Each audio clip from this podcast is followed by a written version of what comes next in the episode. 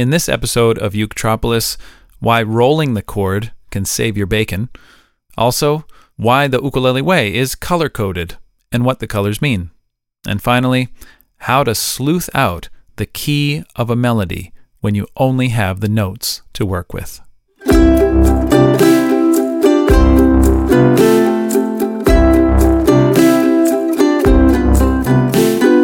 Welcome back to the Uketropolis podcast for more real ukulele answers to real ukulele questions.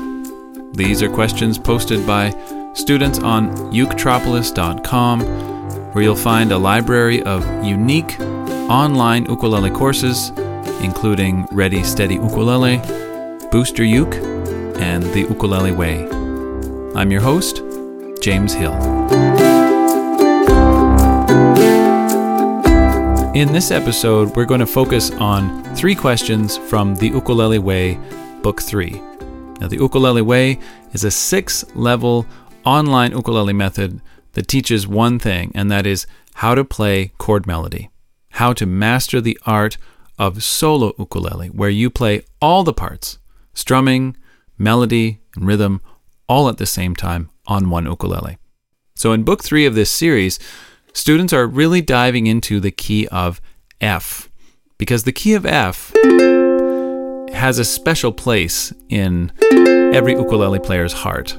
There's something magical about the key of F, and many, many melodies lend themselves best to being played in the key of F. And that's because melodies have a way of gravitating to certain notes. Just listen to the way Amazing Grace keeps circling around the tonic note F, that home note F. The way it keeps circling around above and below, but always coming back to that home note. Amazing. That's the home note right there. Amazing grace, how sweet that saves. It keeps coming back to this note. It goes below, it goes above, but it always comes back to that note. It sort of gravitates to that home note, both from below and from above. So many melodies do this very same thing. And because the, uh, the F note is positioned sort of in a very uh, accessible place on the ukulele fretboard, just that first finger on the first fret of the E string. Because it's placed in, in such a, an accessible way, so many melodies just fall into place when you start playing in the key of F. A lot of people avoid the key of F because the B flat chord figures prominently in the key of F, and a lot of people are, understandably, a little intimidated, at least at first, by that B flat chord. But once you get over the fear of B flat, that's another topic for another time. Once you get over the fear of B flat, I think you'll really embrace the possibilities of the key of F. And that's exactly what students are doing in the Ukulele Way, Book 3. And our first question comes from James, and he is on lesson five, which is one of my favorite arrangements in the method, Streets of Laredo. And James says, My pinky finger is a little slow getting to that B flat chord. And just for context, let me play the first phrase of um, this piece, Streets of Laredo, and then we'll go back and have a close look at the B flat moment that James is having trouble with. Goes like this.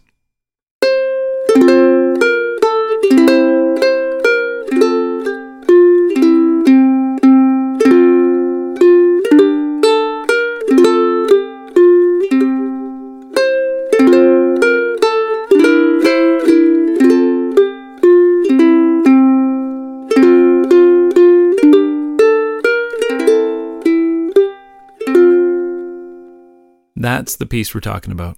And now I'm going to play it again, but I'm going to stop right on the chord that James is having trouble with.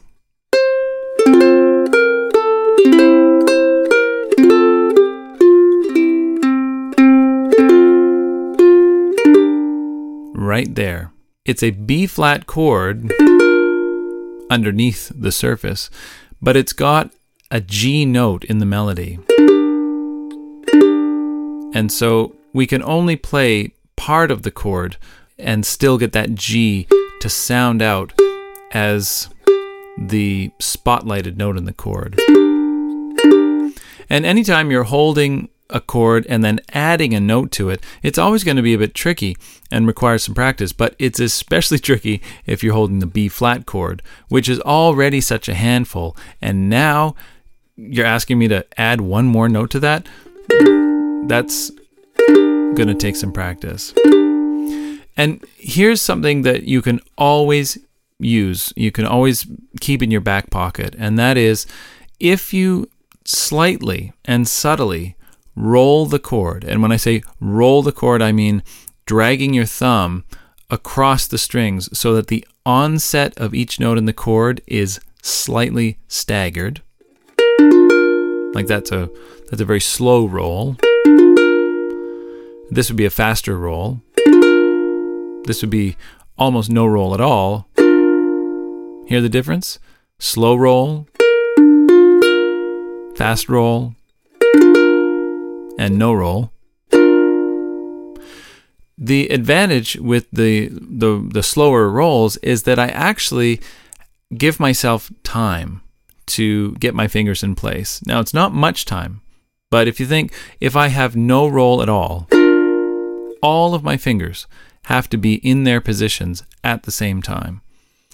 If I do a slight roll, something like that, it gives me a fraction of a second uh, to get my fingers in place because for a start, I only have to have this note in its place. And it just in absolute hair's breadth of time later, that note comes in. It just means that I buy myself a, a tiny bit of time to get my fingers in place. And sometimes that's all you need on a chord that you're struggling with. Just roll it slightly. like that instead of trying to do and play all the notes at once. Here's with the roll.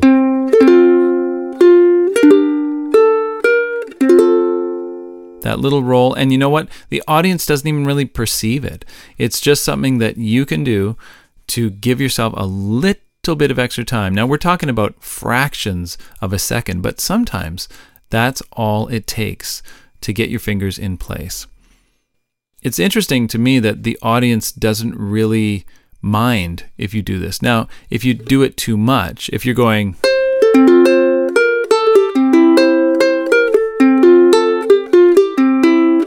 you know, there I'm doing a big long roll on every chord, and the audience kind of loses track of what to focus on because you're, you know, there's just notes coming everywhere. You lose the beat.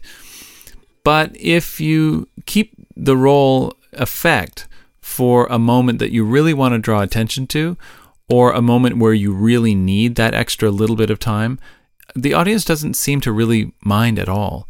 And I think that's because they're starting to buy in to the illusion that you're creating. And remember, the illusion that you're creating with arrangements like these is that there are two people playing. That there's one person going,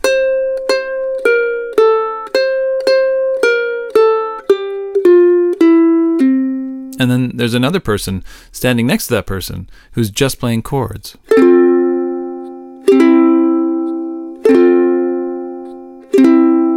And when you hear them both together, they sound like this.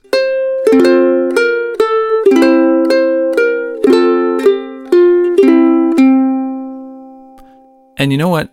Part of the illusion is that these are two independent voices. And if I were to watch a busking duo playing Streets of Laredo on the street corner, for example, I wouldn't necessarily expect for them to be perfectly in time with one another. I'm willing to let each voice have a little bit of personality. If the if the melody wants to lag behind a little bit, um, that's the prerogative of the melody singer or player, and that can be an expressive thing. So I'm very used to hearing um, the, the melody and the harmony not quite lining up. And in fact, sometimes I really like it.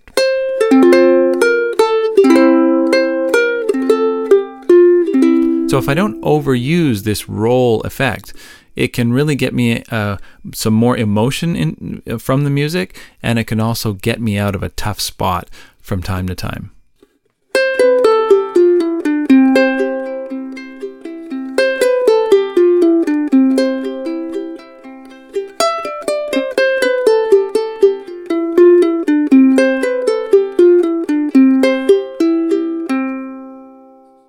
Our next question is more of a comment, really, and it comes from Amy, who's working on lesson one.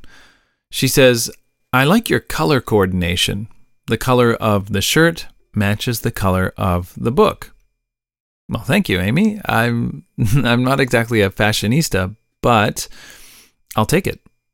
If I think back to when I was writing the ukulele way and filming the videos, the coordination of the shirt with the level, I think, was very practical at first. It was so that I could see which video belonged in which level by just looking at the thumbnails of the videos. And of course, that practical side of it is helpful to the student as well because you know you can see as you're scrolling through thumbnails, you can see if that's a level one, two, three, four, five, or six lesson just by the color of my shirt very handy.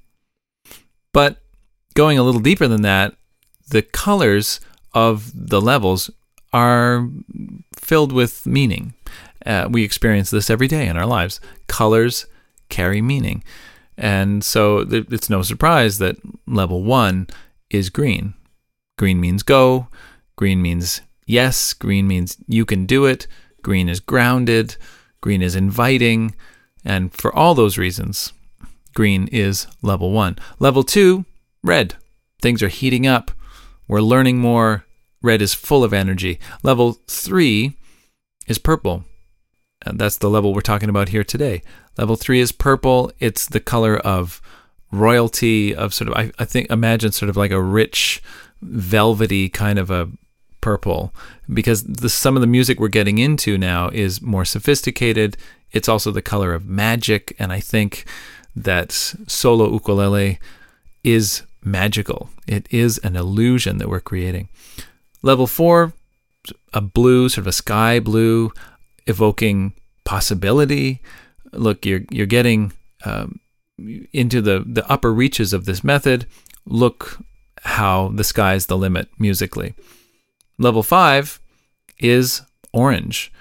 And now we're we're just about at the end. You're getting to some very sophisticated stuff. To me, it's like your skills are ripening. it's, it's literally evoking that ripeness of of the fruit as you're getting to that stage of confidence and uh, musicianship. And then level six, book six, uh, the the final chapter is black, the black belt. You've you've achieved that level of mastery. You're now a black belt. So each one of those levels um, is color coordinated, uh, and and I've chosen a color that evokes the feeling of that level and where those lessons fit in on on the broader learning journey that you're on. So there you go. For what that's worth, thank you, Amy, for uh, for for noticing and appreciating the wardrobe selections. And um, I hope that those decisions actually do help you uh, navigate the resource and also guide you along your journey.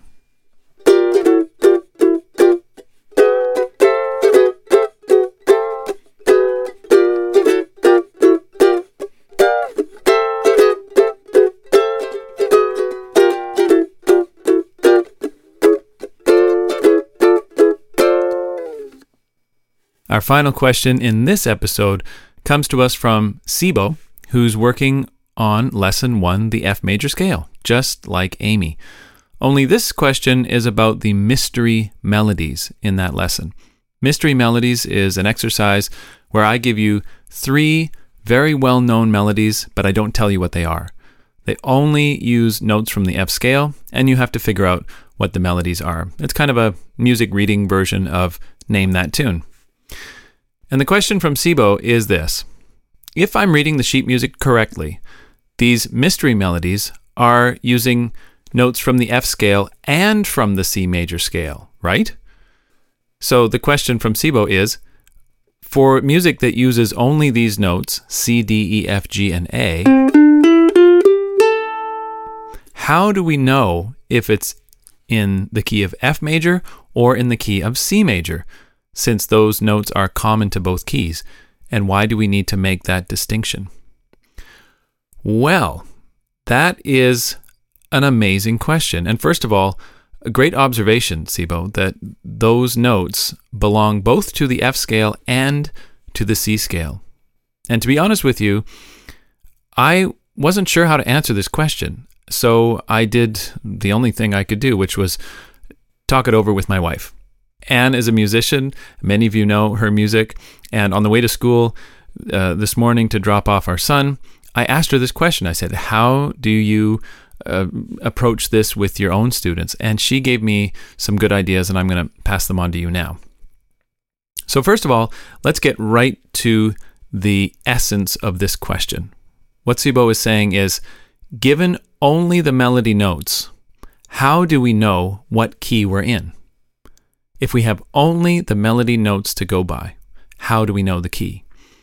And the honest answer is you don't really know.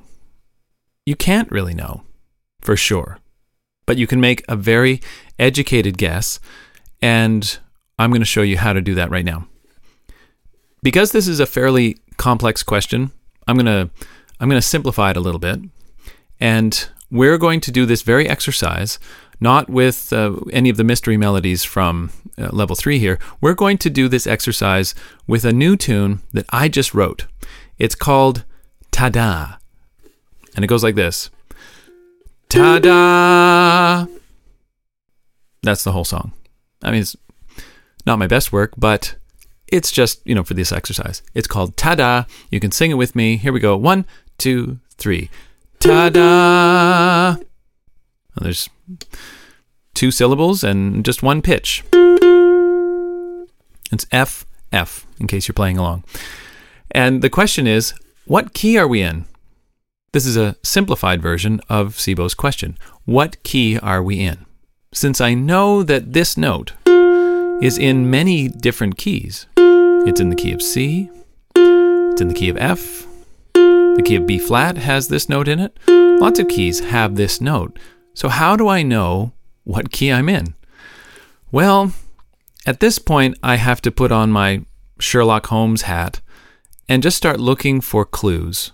You know how Sherlock Holmes would look a person up and down the first time he saw them, and he would look at their shoes.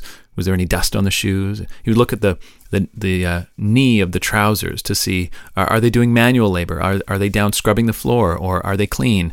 Maybe they've got a white collar job and, and the knees of the trousers can show us that.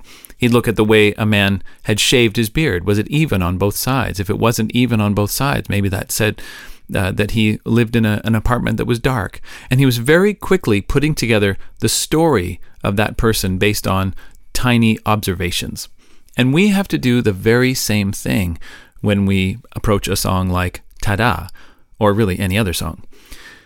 So we have two notes. What clues do we have? Number one, you've got the clue that usually when you say Tada, you're sort of finishing something. It's like the end of the trick. you know, you're, you're you, it's the big reveal. Tada! Mm-hmm. Great. That probably tells me that this is the end of the song. It also, in this case, happens to be the beginning of the song. But let's just say that we want this to feel like an arrival. Usually we arrive on the chord that is the name of the key. So let me try a few chords that have the note F in them. I could try, for example, the uh, E flat 7 chord. Ta da! I don't know. For my money, that doesn't sound like it's finished. I could try the G7 chord. Ta da! same thing. It doesn't really sound finished. How about the um, D diminished seven chord? Ta da! No. How about C7 sus 4? Ta da! Still doesn't sound like an arrival. Let's try F. Ta da! Yes, that feels right. That feels like the arrival chord that we were searching for. And if Sherlock Holmes was investigating this piece, trying to determine what key we're in, he'd be looking for those telltale signs the first chord and the last chord. Does it sound complete? And if it does, that final chord is probably a clue as to the key of the piece. Now let's get back to the original question. Sibo was asking about the mystery melodies in this lesson. And spoiler alert, I'm going to play a couple of the melodies now. So if you don't want to hear them, just skip ahead, because here they come. Here's one of the mystery melodies.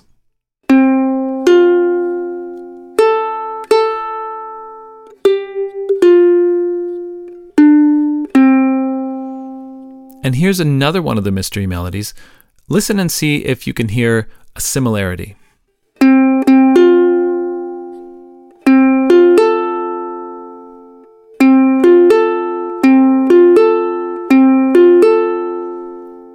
And if you noticed that those melodies started with the same notes, then you're absolutely right. Amazing are the same three notes as Pom pom pom, pom pom pom. And this is what we call outlining a harmony, where instead of getting all the notes at the same time, we get them one at a time. And that outlines the chord. And in this case, the notes are C, F, and A, which is an F chord, and that's just another hint that we're in the key of F because that is the chord we outline right off the bat. And it's not too much of a stretch to make the analogy to constellations in the night sky, where your notes are like the stars. And when you connect the dots and you create pictures from those, you create constellations, that's a little bit like hearing the chord that those melody notes are outlining. The notes are the stars, and the chords are the constellations. Remember, melody and harmony are basically the same thing. The only difference is time. If I present all the notes at once, that's called a chord. But if I present the notes one at a time, that could be a melody. They have the same content. The only difference between them is time.